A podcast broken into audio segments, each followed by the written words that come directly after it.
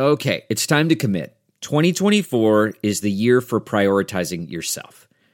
Begin your new smile journey with Byte, and you could start seeing results in just two to three weeks. Just order your at home impression kit today for only $14.95 at Byte.com. Byte clear liners are doctor directed and delivered to your door. Treatment costs thousands less than braces, plus, they offer financing options, accept eligible insurance, and you could pay with your HSA, FSA. Get 80% off your impression kit when you use code WONDERY at Byte.com. That's B-Y-T-E dot com. Start your confidence journey today with Byte.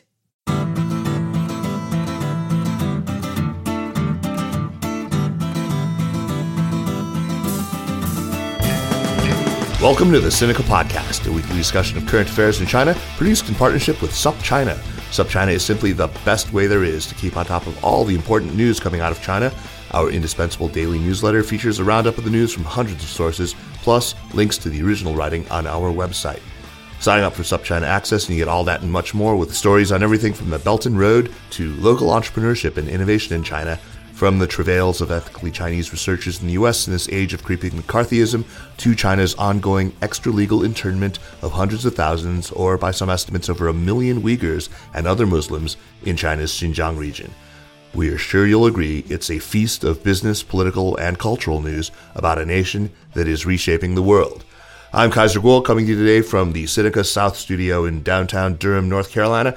Joining me from fabled Goldkorn Holler in Nashville, Tennessee, is Jeremy Goldkorn, a man who stands with Hong Kong, but who also stands with Xi Jinping, who's a great guy, a great guy, a great leader. Jeremy, greet the people.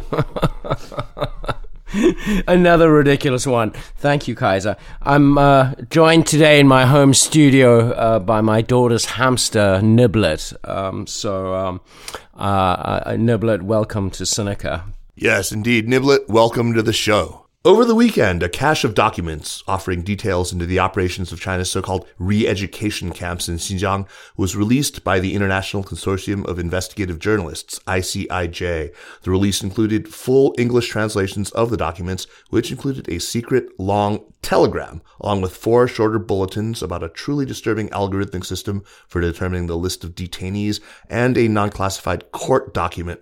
The lead reporter on all this was Bethany Allen-Ebrahimian, who has worked as a journalist for several organizations, including Foreign Policy and the Daily Beast, and is now at Axios. Bethany joins us today from Washington to talk about these releases. Bethany, welcome to Sinica. Thanks so much. It's great to be here. Uh, Bethany, you were recently denied a journalist visa to China. Um, after this, I guess you can kiss that J visa goodbye for quite some time, right?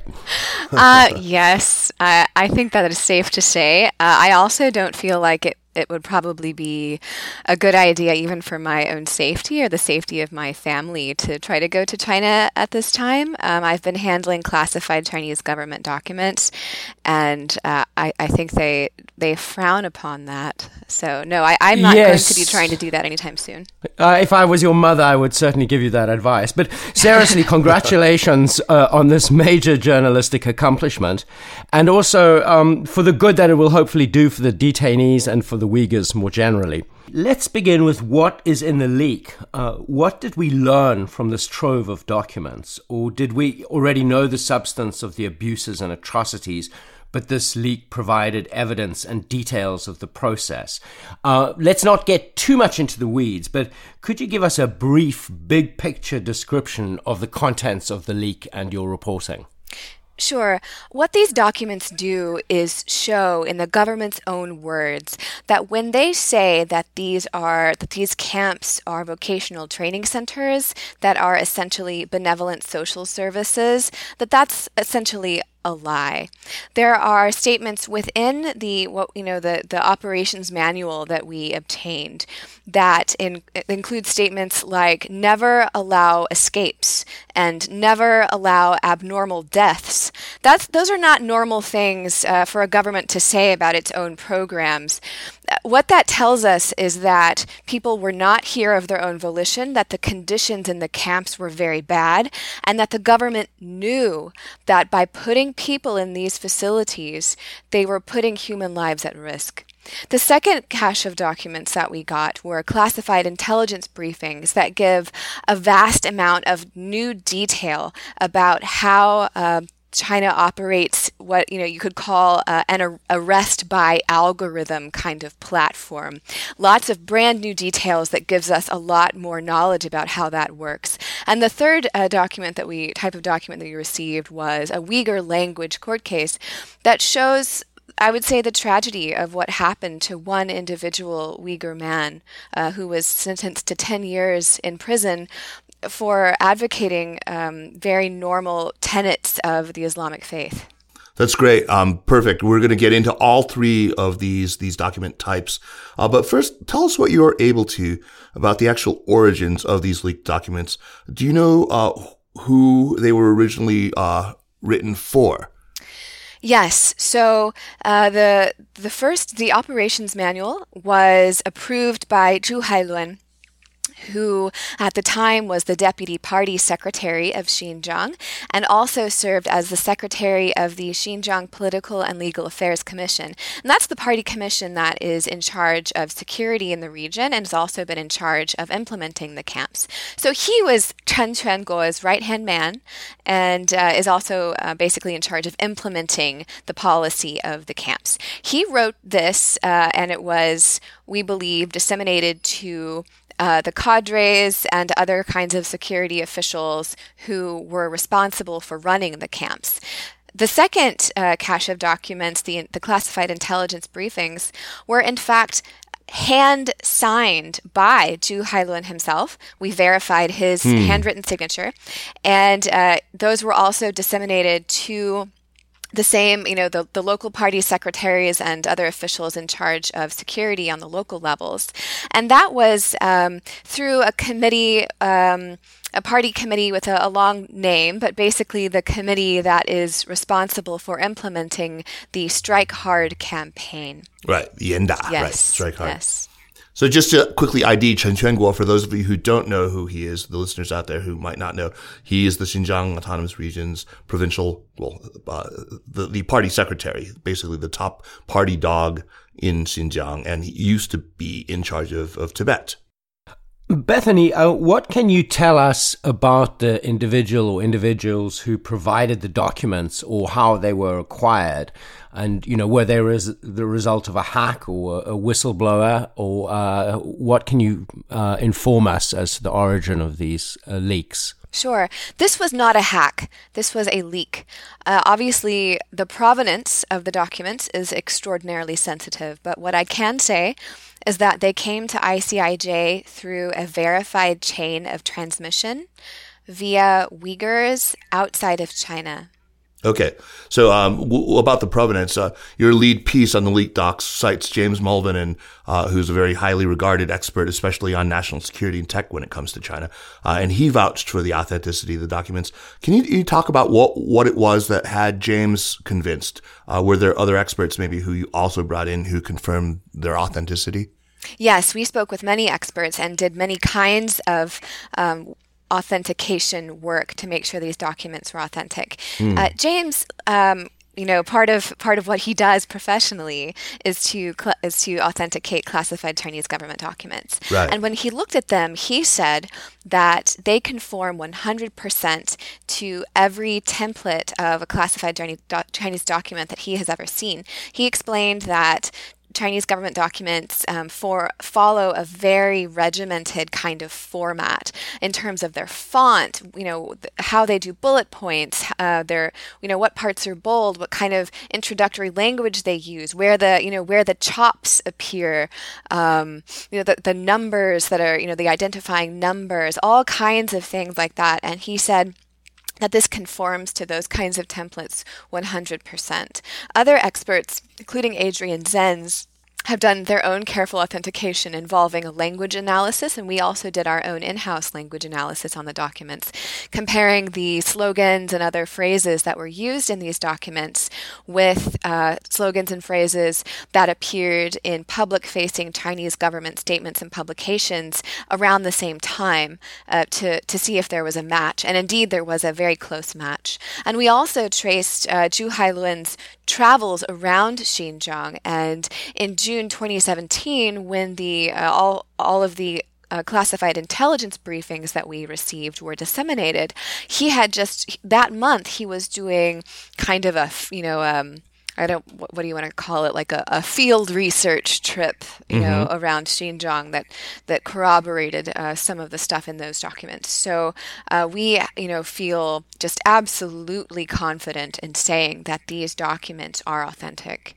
Great great this is the second batch of leaks that we've seen in just a matter of days, though. Um, obviously, they were they were provided much earlier. They needed to be vetted, they needed to be translated, and, and whatnot. Um, how would you contrast the significance of this batch of documents with the earlier batch that came from the New York Times? Uh, and maybe what's the larger significance taken together of all these leaks? Do they maybe suggest that there's growing opposition within China to Xi Jinping or to this policy of incarceration of, of mass extra legal detention in Xinjiang? I think um, that these the the release of these two batches of documents are highly complementary. So if you look at the New York Times leaks, um, you know it starts much earlier than our documents. It starts in 2014, and you have a collection of speeches from Xi Jinping. And it what it really does, and, and what I really loved about those leaks, is that it, it answers for me what has been an incredibly important question, which is did Xi Jinping himself want this? Who's who did this come from? You know, and it answered that question for us. Uh, it also gave us a lot of insight into the conceptual origins of these camps. Uh, again, an incredibly important contribution to our understanding of where they came from and how the Chinese government views uh, their role and you know their purpose for existence. Right, right. And our documents essentially, I would say, pick up where the New York Times left off. You know, we have for the very first time the Chinese government's own internal classified words and details about how the camps are supposed to be run and how they are being run. And we have incredibly detailed information about how IJOP, the Integrated Joint Operations Platform, um, how it how it has collected information, what information it collects, how it it analyzes that, and how police around the region use um, that analysis to detain tens of thousands of people at a time, based on essentially uh, you know complex and unknown algorithms. But And that's that's stuff that wasn't known before. Together, I would say if you look at these leaks together, what they show. Uh, well, first, you know, it's important to understand that the last time, to my knowledge, there were classified government document leaks were the Tiananmen papers in yeah. 2001. I mean, it's exceedingly rare for this to happen, and that's not a coincidence. That's not an accident, right? It's because people who leak classified government documents, uh, you know, they know that the Chinese government will kill them and perhaps kill their family members. So they're taking a huge, huge risk, and that is really effective in stopping leaks. So what we're seeing now is, you know, with the, with the Tiananmen papers, that reflected um, a period of crisis, domestic, political, and social crisis, an existential, a self-inflicted existential crisis in China. I think the fact that there have now been a succession of leaks indicates that there is another domestic, political, and social self inflicted crisis in China right now, and people know it. Fascinating. Yeah. Bethany, let's look uh, first uh, uh, into some detail at the longest of the documents in this batch, the so called telegram. Yeah. It goes into quite a bit of operational detail. Yes. Can you sketch out for us what sorts of issues it addresses? Well, the first section in, in that operations manual, as we are calling it, is a section on security And again, this, you know, essentially refutes the Chinese government's implication. They haven't said it necessarily directly, but the implication that these facilities are voluntary, or at least that they're pleasant. Um, so, you know, we see a directive to prevent escapes. We see a directive that the guards should undergo combat training, that there should be guard towers and patrols, that, that inmates should live an extremely regimented life for the sake of security. And it actually calls for specifically the secure management of toilet breaks to prevent right. escape. Um, so it's you you get a sense of this intense, you know, prison style, military style uh, life that people live. That you know, from the time they get up in the morning to uh, where they sit, to where they sleep, to to you know when they use the restroom, to where they stand uh, in line, is all being dictated to them for the purposes of security. Even the position they sleep in. Yeah, it's it's really quite stunning. And I, I did already mention earlier this line that's uh, I would say chilling to, that you know never allow abnormal deaths. Now that's better than allow abnormal right. deaths, but what that indicates is that you know the, the people planning this and Zhu Hailun himself knew that they were putting people into a situation where abnormal deaths, whatever they mean by that, could occur, and they're telling people to stop it. That's really scary. Right. I mean, I imagine that means just deaths from from beatings or from torture or from suicide or anything like that. Yeah. That's right. I, I, I am assuming that is what that means. Yes. Uh, this is great, though. Uh, the, the document comes from 2017, um, and before that, uh, many people outside of China were not even vaguely aware of this planned program. But between the New York Times leaks and these ICIJ leaks, uh, we know quite a bit now about the actual timeline of how things were planned when the facilities were built, when the first detainees were interred, and, and so forth. Can you quickly sketch that out for us? What do we know now about the timeline of, of these things? Um, well, we know that the rise of uh, the, the global rise of the Islamic State weighed very heavily on the minds of Chinese government officials, and you can date that, you know, to 2014, 2015, and that's certainly what we see. Uh, that's not to say that you know these camps are the result of you know, global terrorism, and they are most certainly not a reasonable policy result um, from that because, you know, the, the threat of religious extremism among Uyghurs is, is very, very small. Um, so you have, you know, these discussions starting in 2014. Uh, 20, I think, I believe it was 2013, the fall of 2013, when you had the first I, I think it is fair to say this was a terrorist attack that happened outside of Xinjiang, and that was uh, actually at Tiananmen Square in, in Beijing when there was a, a Uyghur, a few Uyghurs who were driving a car and they mowed down some civilians, some some tourists or some pedestrians, and killed them.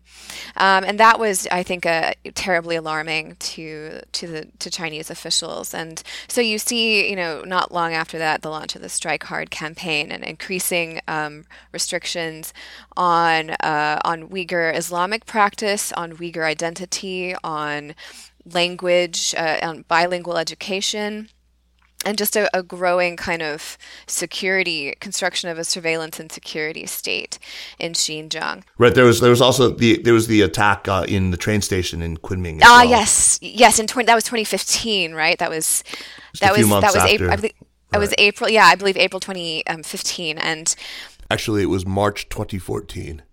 I, you know, some uh, people in China have called that China's 9/11. I, I think that's a gross exaggeration. Um, I believe it was 30, 31 people who died, 41, right around there. That's, I mean, that's obviously horrendous, and I, I don't mean to discount those deaths. And that was a great tragedy, and that was committed by nine.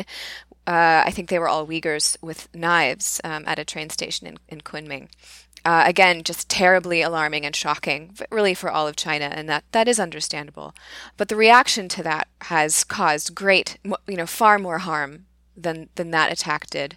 Um, yeah. Uh, so then by by 2016, you know, the discussions of this the the, the idea of creating mass facilities, you know, to, to put to, to basically re-engineer the, the minds of an entire ethnic minority population. This idea has already uh, it already exists in the minds of local officials, and so you in 2016 you start to see moves towards that direction. And late 2016, early 20, mm-hmm. 2017 is when you start to see the the actual construction construction of camps, and by mid 2017, they're in full swing.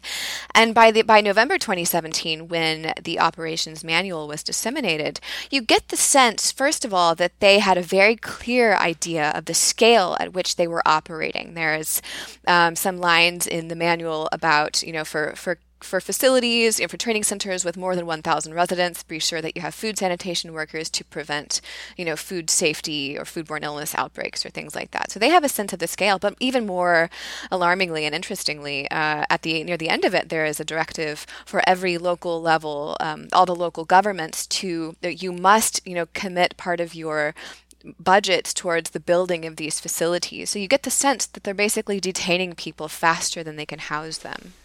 Bethany, what can you tell us about the Integrated Joint Operations Platform? Um, we've heard about it beginning last year when Maya Wang at Human Rights Watch wrote about it, but these leaks seem to confirm the worst techno authoritarian nightmare scenarios that people have worried about when it comes to Xinjiang. A kind of deeply flawed uh, pre crime predictive tech straight out of that Tom Cruise movie Minority Report. That's exactly right. I, I don't I am I'm so sad to say that I don't think that that is an exaggeration. Mm. And having spent so much time looking at these at the uh, the classified bulletins, it, it's really um, I, I would say that it's it's uh, it's so chilling and shocking. And there's one in particular that I, I read, I had to read it several times as it kind of sunk in what was happening. So it's bulletin number, I believe it's number 14, maybe, mm-hmm. maybe number nine. I have to go back and check. Uh, I think it's 14 where it starts out by saying, you know, in the period from June 19th to June 26th, 2017, uh, IJOP produced a, a 24,412 names, and then it breaks down all the different locations there that those people are in in Xinjiang. And it says, and in that week, you know, the local police, um, you know, located, investigated, and detained 15,000, uh, some some number, more than 15,000 of them, and then uh, an additional 700 or so were criminally detained. The end. You know, just very, very brief, very concise. Matter of fact, yeah. I would say machine like and cold. Right, right. Those right. are 15,000 lives that have just been shattered because of an algorithm. And we don't even know from this particular bullet, uh, sorry, this particular, yeah, bulletin, um, what that, you know, what were the criteria? We don't even know. And the rest of the bulletin is spent not you know, asking, well, how do we know they're guilty? Maybe we should, you know, how do we know our algorithm is, is effective or good? No, it was spent analyzing why they weren't able to detain even more people because the, the system had produced 24,000 names and they were only able to detain 15,000. What we don't know is was this happening every week? Because we, we only got a snapshot. We only got, um, you know, a, a, limited number of bulletins. Right. Is right. there a bulletin being produced every day? Is this happening every week? I don't know. Um, you know, the, the sense you get is just this a total removal of the humanity of the people who are being affected by this. Bethany, do these new leaks reveal anything specific about the AI tech that's actually being used, uh, or is just the sort of enormousness of the database its key feature? It does not reveal uh, anything on the technical side uh, of how it operates. Mm. What you hmm. see is more the result. Um, so you know, I would say I got a sense, and this is this is not ex- this is not made explicit, but it is the sense that I got that IJOP. So it's it's very much a, a two way street in terms of information. So information is fed into IJOP, and Maya Wang's report did an excellent job showing how police have this app on their phone that connects to IJOP and they enter in information that way. But there's all these other kinds of information that go into it too. For example, there was uh, one bulletin that talked about an app called Zapya, which is similar to AirDrop, and it's um, it's funded in part uh, through a, a, Silicon Valley partner that's a Chinese company, and uh, you know it's very common very widespread use in China.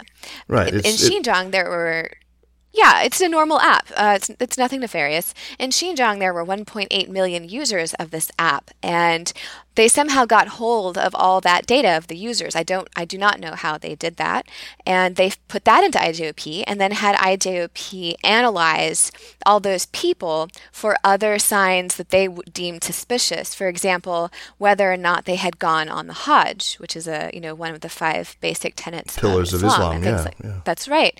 And those people were flagged for uh, investigation and you know uh, vocational training.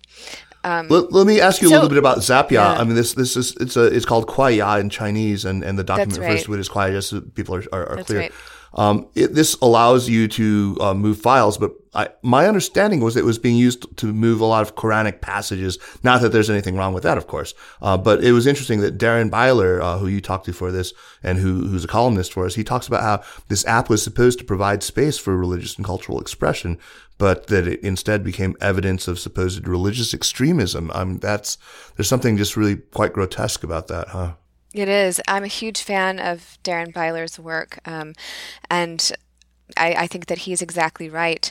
And it's very interesting because Zapya, in fact, has sort of promoted or marketed itself um, as being very friendly to Islamic users, and and you know apparently that worked. Uh, you know I, they were using you know people were using it to transmit videos and, and things.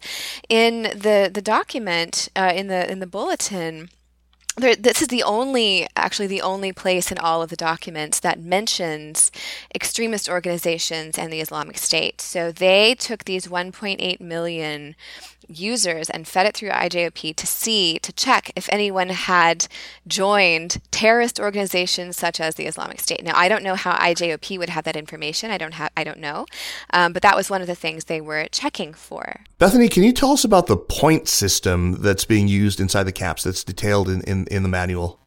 Yeah, this is something that you know we the, kind of revealed the documents reveal for the first time the details about this this point system. So every uh, inmate uh, has like a score associated with them, and that is determined by their test scores uh, on their Chinese language exams and on the exams that check their knowledge of Chinese communist ideology, uh, and also on their behavior. Although we're not sure exactly what behavior that is, and and so you know these these points are used to determine rewards and punishments including when or whether or not they're allowed to see their family or have phone calls with their family.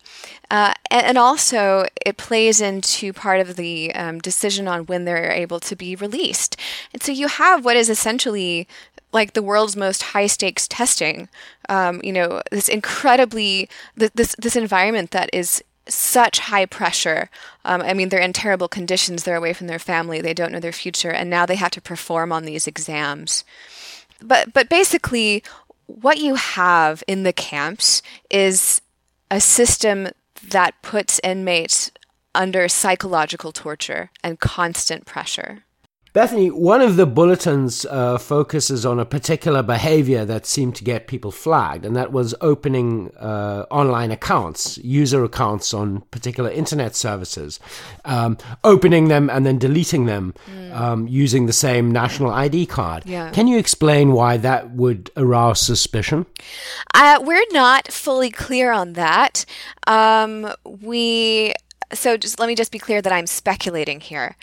Um, I think that perhaps the logic behind that is if someone is trying to um, maybe um, avoid detection, you know, so um, and it's it's actually not clear what kind of accounts were referred. It says open and close accounts three times. It's actually unclear what kind of accounts it's referring to. It could be maybe cell phone accounts or internet accounts or something.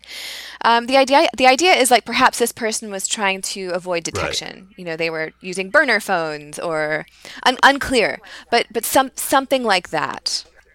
I think was what they had in mind. Yeah. Right. Yeah, that makes sense. Yeah, that's what I would have guessed. So, uh, Bethany, can we talk about the court document that was included in the leaks? Um, and what seems to be very interesting here is uh, the apparently very low threshold of behavior that this individual, the accused, whose identity is protected in the leaked document, um, the very low threshold of behavior that he, he, he engaged by him to land him behind bars um, for assembling a crowd to disturb the social order or was it his use, use of the word uh, kafir or kufr, you know, the infidel? Uh, what was it? Was he like you know like insulting Han Chinese people, or what was the deal? Yeah, I think that's that's very astute that you caught that. I would actually say that um, you know he was what he was actually sentenced or like uh, found guilty of was inciting ethnic hatred and ethnic discrimination. And it, it, lists several kinds of behaviors that his coworkers testified. I don't know if they were, if was under coercion or not about what he told them. And some of it was like, don't watch porn, you know, be sure and pray, things like that, very normal sort of Islamic things. But there's this one line where he says, um, you know, don't, I forget exactly what it is, don't do this thing, um, or else you will be like the Han Chinese kafirs. And that's just a, a word that means um, non believer. Infidels. Yeah, yeah. So yeah, basically he's just like, you know, this is haram, that's haram. Don't... Yes, I would. I would prefer, if you don't mind, to translate that as as non-believer because an infidel um, has this sort of meaning of like, let's go kill the infidel in the jihad. But actually, kafir is just a very normal word. It's like Gentile. Um, so it's not, it's, you know, in an Islamic context, and this is an Islamic context, it's just saying don't be like the unbelievers. Right. However, I, I think the use of Han Chinese kafirs is perhaps what drove that. Um, that charge of inciting ethnic hatred and ethnic discrimination. So I want to talk, to, if I can, just briefly about like the nature of of religion and of Islamic practice in Xinjiang and its role there, kind of socially. Um, you know, Muslims in China are a very tiny minority, and among Hui Muslims, which is a different ethnic minority, and in fact, the only reason that they're an ethnic group at all is because they're Muslim, and over the centuries, they found that was the thing that bound them together as an ethnic group. Now, Uyghurs aren't the same exactly; they are a, they have they've always had their own language, for example, but it's it's certainly the case that people there have have hold, hold they hold tight to religion as something that helps keep them distinct. Um, you know, in, in, a country in which they're a tiny minority, there's nothing wrong with that. To, you know, to view religion as a, a part of your identity that sets you apart from others.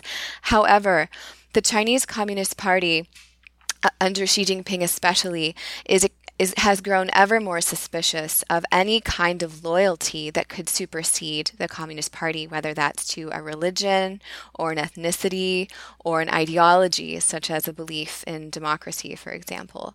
And it is it is my understanding that th- what you're seeing in this document is not the result of any kind of actual you know, he was calling for some kind of jihad on the Han Chinese, but rather um, a fear and a you know this this this fear on the part of the party of anything that could command the loyalties of Chinese of people in China. Yeah, that that makes a lot of sense. Um, one thing that I noticed about this guy is that he seems to be very young. I mean, his hmm. status as an adult at the time of, of his committing the, the alleged crime uh, was so not obvious that they felt like they needed to include his date of birth specifically to show that he wasn't still a minor at the time. Um, so Can you remind me of the year of his birth? It doesn't say. They they, they, they, they, they left it out. They left the year of his birth out. It's it's. Uh, I mean, I think it was good because it's no. They wanted to leave identifying. Oh, we redacted out. it. You oh redacted yes. It, oh right. yes. I'm glad I didn't just spout that. Then yes, we redacted. Okay, I'm glad you reason. did. So, so but but it's clear that he was he was you know close enough to the sort of the border of of of you know 18 or whatever at the time uh, that he you know they wanted to make clear that he wasn't a minor. So I'm, curious though, uh, uh, does the IJOP or or do the Xinjiang authorities uh, target younger Uyghurs in particular, or do they seem pretty agnostic when it comes to age? And what about gender or any other sort of demographic information about who they're targeting?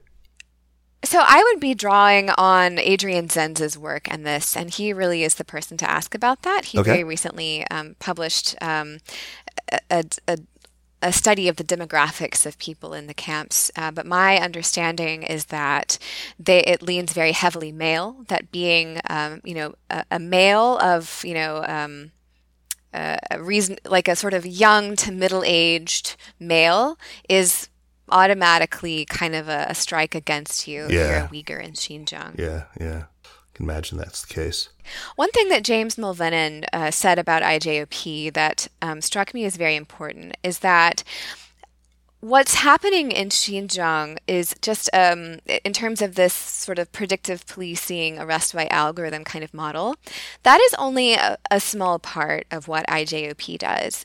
James referred to it as a big cybernetic brain that is a physical thing, a large physical, actual thing that is in Beijing. And, um, and what it does is, you know, it, they, they're trying to use the Chinese government is trying to use artificial intelligence to help generate a, a, superior military strategy, superior policing strategy. Um, and you know, th- what James emphasized is that they're essentially trying to use that uh, in some cases to re- replace human cognition, and that that re- can result in very, very serious um, miscarriages of justice and even catastrophe. Yeah, absolutely. And so I, I, think that what we're seeing in Xinjiang is just sort of a, a, small, not small, it's not small, is like a an example of that. Mm. Yeah, it would certainly appear that way. Absolutely. yeah. So, Bethany, you live in Washington, D.C., a town that is obsessed with Donald Trump, court intrigue, partisan fighting and impeachment. Yeah. Um, is this leak uh, and your team's reporting around it going to break through the noise in DC? Um, and if it does, and I may add a second question, what can and should the United States do aside from pl- uh, applying uh, Magnitsky sanctions and the listing of tech companies on the entity list? What should we do about Xinjiang? Yeah. I would say that um, the way that you know, without commenting on on timing, as it so happened, the way that these leaks came out last week with the New York Times and this week with ours, it's kind of it's kind of been a one-two punch, and I'm just saying that from a you know sort of in hindsight, watching how it's played out that because it, it happened all at once like that, it's kind of created uh, like a, a, narrative about this. People are people are curious about why all these leaks right now. What does it mean? Uh, and and in that way, it does seem to have at least broken this through the surface a little bit. Um, there's you know we've gotten a huge amount of media interest. Um, even from I mean countries around the world, I've had you know I've I've had media requests from probably eight different countries so far. So there there is a lot of interest. However, you know the speed of our news cycle, and this will be a blip the way that anything else is a blip, at least in terms of, you know, major headlines. Um, but there will be long-lasting ramifications, I, I believe. Um, Sophie Richardson uh, has um, said, you know, that, that it, it seems that this, uh, or she's kind of implied that this provides just incredible evidence for the International Criminal Court. Uh, you know, proof, proof. You know, in the government's own words of what they are doing in Xinjiang, and that that is significant. It's my hope that in the long term, with some of these very slow-moving mechanisms in government, um, that we could see some long term ramifications of this. In terms of what the US government can do, um, first of all, the US government has done essentially nothing so far. Secretary of State Mike Pompeo has made a few strong statements. That's good. I am fine. I'm supportive of that. And, uh, you know, recently 28 different Chinese entities from some local governments and companies were put on the entities list, uh, which prohibits U.S. companies from um, exporting some products to them without prior approval from the US government. That is essentially symbolic. That's not that's that doesn't have that's not going to have any serious side effects on people. Um, so so far basically there's been a couple of very minor symbolic steps taken, you know, the passage or the you know people um, supporting the Uyghur Human Rights Act. Symbolic things are are important and uh, and they matter let me let me present what I think the the international community's response should be. I, I mentioned the Tiananmen massacre earlier, both as a you know it was it was a huge domestic um, political and social crisis in China and an international crisis because what happened was they faced a crippling, um, you know, a, a, barrage of sanctions after that, and they became at least temporarily a pariah in the international community. It is my strong opinion and informed opinion that China should face those exact same set of punitive sanctions and that they should become a pariah in the international community because of what they are doing in Xinjiang. However, they will not because you know our geopolitical situation in our world today is vastly different and they have an incredible amount of economic power and leverage, dipl- much more diplomatic power and leverage than they had before, and military um, strength. So it's it's really about you know might makes right, and if something is wrong but no one says so, what does that mean? So Bethany, given those limitations, assuming that that pessimistic view is true, uh, that there is no way that the international community would mobilize around really broad, very strongly punitive sanctions, what then should we do? I, I, I think it is. Let, let me be clear. Um, it, it would be possible for the United States and the international community to, to mobilize and to do things. China um, is responsive to international pressure. I think that sometimes people have this sense of fatalism that there's nothing that anyone could do that would change Chinese behavior, and that is absolutely false. That's right. Uh, and it is, and it has been false. I would say even with, with, relation to the camps. For example, uh, in the operations manual, the final section there was a section about maintaining absolute secrecy. Yeah, they clearly fear exposure. Yeah. Yeah, they they feared exposure um, and and they still do. They still fear it. You know, you know what's happening right now inside the party is you know they're it's it's bad times right now. Like you know you you just know that there's a ton of pressure, a ton of fear. You know, finger pointing. Um, this is not this is not good for them certainly, and there are things that can be done. Um, for example, and this would be basic bare minimum. Uh, you know, back a few years ago, um, the U.S. Um, implemented the Global Magnitsky Act, which allows the U.S. you know provides a very clear mechanism for the U.S. to implement sanctions on key individuals in foreign governments who are complicit in human rights violations. And the Trump administration has shown themselves to be very willing to use the Global Magnitsky Act. They levied sanctions under that act on um, several cabinet level Turkish officials when Turkey was detaining an American Christian pastor. They could so easily implement those kinds of sanctions on Chen Quanguo, Zhu Hailun, uh, even Xi Jinping himself. And there has, you know, in fact, we, we know that there was a list um, that has been researched and created you know, with within the U.S. government specifically to do that. However, that has been held up. Uh, it is my understanding it's been held up because of the trade negotiations.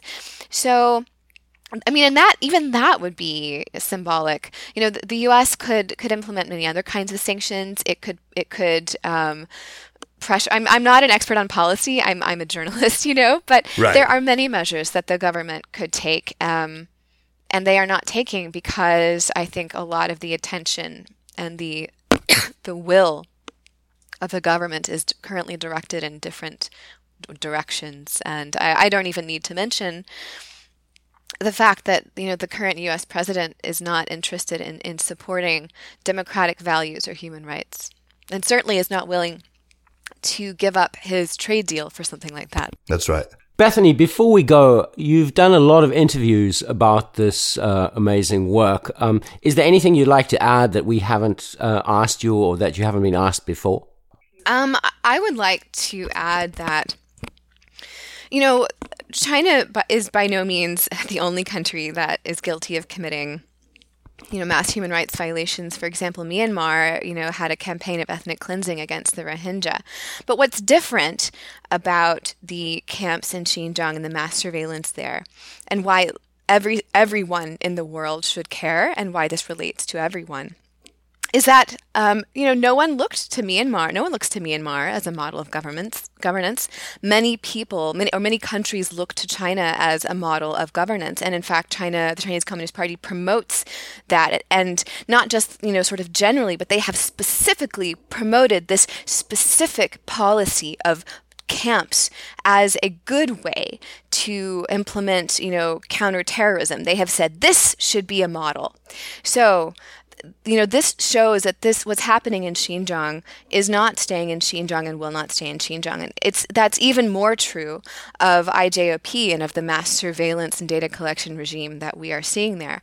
Um, you know, companies like Huawei. Um, and through you know through Chinese government initiatives like Safe Cities, they are actively exporting the idea and the actual technology to blanket entire populations in this kind of surveillance. These are already under you know these kinds of uh, the Safe City thing is already under construction in places like Pakistan. So this has very profound implications for human rights all over the world, not just in China.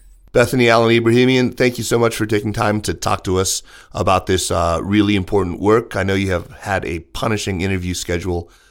Meanwhile, let's move on to recommendations. But first, I want to remind our listeners that the Sinica podcast is powered by SupChina. If you like what we're doing with Sinica and the other shows in the Sinica network, the very best way you can support our work is to subscribe to SupChina's daily newsletter. This thing is just chock full of great reads on China, delivered to your inbox every weekday. Jeremy, Lucas, and Jiayun uh, work very hard to bring you this tremendously useful product, and it's just great value for money. So sign up, spread the word. I also want to make sure you're all subscribed to our latest podcast, Strangers in China. Okay, on to recommendations. Jeremy, as is our tradition, you may go first. Um, this I have recommended before on the show, but I want to do it again because of the content of this particular show, which is the book One Long Night A Global History of Concentration Camps uh, by Andrea Pitzer. Uh, I've now read it twice, uh, and it's uh, really worthwhile if you're thinking about Xinjiang, uh, because I guess uh, in some ways there are certain inevitable awful things that happen when you put a bunch of people in a concentrated space together to achieve some kind of cultural or social engineering aim, and it's not good. Uh, but it's a very powerful and uh, well written and researched book. Great. Well, you've read it twice, so it's fair that you recommend it twice. Bethany, what do you have for us? Um, well, I'm Maybe along similar lines, I'm currently reading The Origins of Totalitarianism by Hannah Arendt. Yes. Uh, and yeah. I've only just started it, uh, so I cannot give, you know, a very pithy summary of the book, but um, she does a good, an incredible, brilliant job of laying out what uh, authoritarianism has looked, uh, totalitarianism has looked like in the in the 20th century, with very strong implications for our world today. And and I I chose to start reading that book because I feel like we are at a turning point in uh, in in our understanding or we're in a turning point of what of what China is becoming and I have very much felt at a loss over the past few months especially to I don't have the vocabulary that I feel that I need to talk about what China is becoming now it's I think it's a little bit difficult to simply categorize and mm. so hmm. I've been doing a lot of reading about authoritarian and totalitarian systems I gave a talk the other night uh, where I, I said very clearly that you know we might not be ready to apply the word totalitarianism to the totality of China, but I don't hesitate to use it for what's uh, happening in the governance of Xinjiang. That that that is truly, I'm, i think, by any reasonable definition, uh, you know, true totalitarianism. Yeah, I mean, I would strongly strongly agree with that. Mm.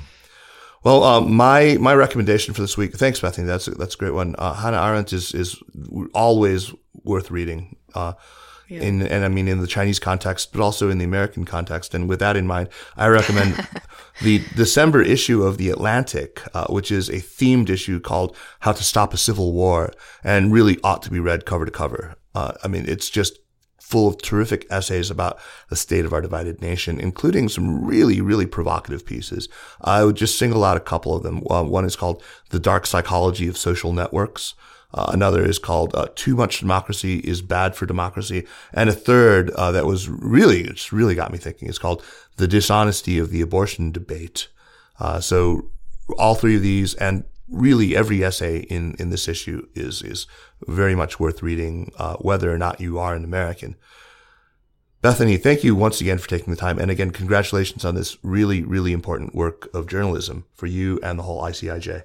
Thank you so much. It was definitely an enormous collaborative project. So I have I would like to thank the 17 media outlets from 14 different countries and the more than 75 journalists who also participated in, in this. Well, it's great work you did. Jeremy, great to talk to you as always. Likewise, and thank you so much, Bethany. It was a delight talking to you, even if it was about such awful subject matter. Likewise. The Sinica podcast is powered by SupChina and is a proud part of the Sinica Network. Our show is produced by Kaiser Kuo and Jeremy Goldkorn with editing help by Jason McRonald. Drop us an email at Sinica at SupChina.com. Follow us on Twitter or on Facebook at, at SupChina News, and make sure to check out our other podcasts, the Caixin Sinica Business Brief, the Pan Daily Tech Buzz China, China Econ Talk, our two shows focused on women, New Voices, and Ta for Ta, and the Middle Earth podcast on the culture industry in China. Oh, and don't forget our newest family member, Strangers in China. Thanks for listening, and we'll see you next week. Take care.